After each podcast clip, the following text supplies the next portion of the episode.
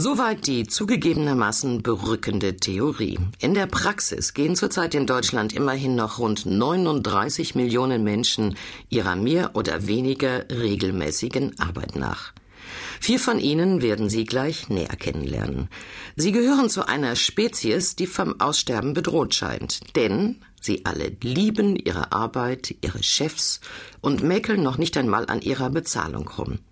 Sie wissen, was sie können und was ihre Arbeit wert ist und sagen solche Sätze wie Es geht nicht um das Gehalt, sondern um die Leute, mit denen man sich umgibt.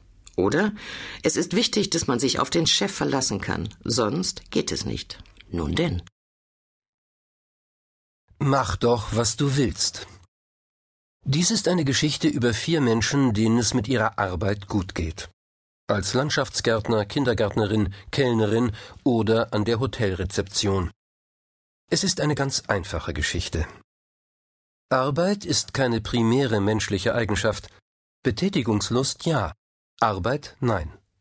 Alexander Kluge Es gibt keine Krise.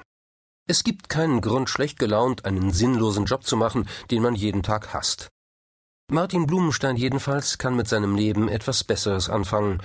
Zum Beispiel Pflastersteine in den Boden hämmern, einzeln, mit viel Geduld und Feingefühl, auf den Knien. Ein Pflasterstein und noch einer und noch einer, stundenlang, tagelang, bis der Weg durch die Parkanlage, die Abwasserrinne oder die Blumenbeetumrandung fertig ist. Knochenarbeit. Schwüle Hochsommertemperaturen oder Novemberwetter machen ihm nichts aus. Bei minus fünf Grad arbeitet es sich sehr gut. Martin Blumenstein ist Landschaftsgärtner und er mag diesen Beruf.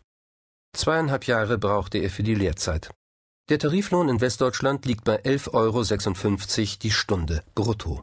Nach drei Jahren sind es 48 Cent mehr. Damit ist dann auch die Spitze der Verdienstmöglichkeiten erreicht. Martin Blumenstein ist 23 Jahre alt und arbeitet seit knapp drei Jahren als Landschaftsgärtner. Er bereut seine Entscheidung für den Beruf nicht. Das liegt nicht nur daran, dass er gern draußen arbeitet und keine Lust auf einen Bürojob hat.